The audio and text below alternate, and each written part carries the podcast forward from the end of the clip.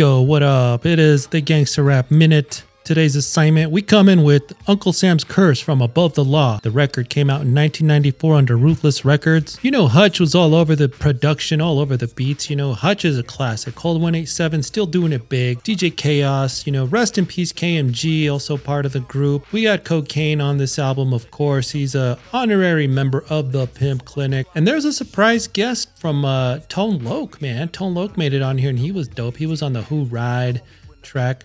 Um, some of my favorite songs, of course, is Black Superman, Return of the Real Shit, California.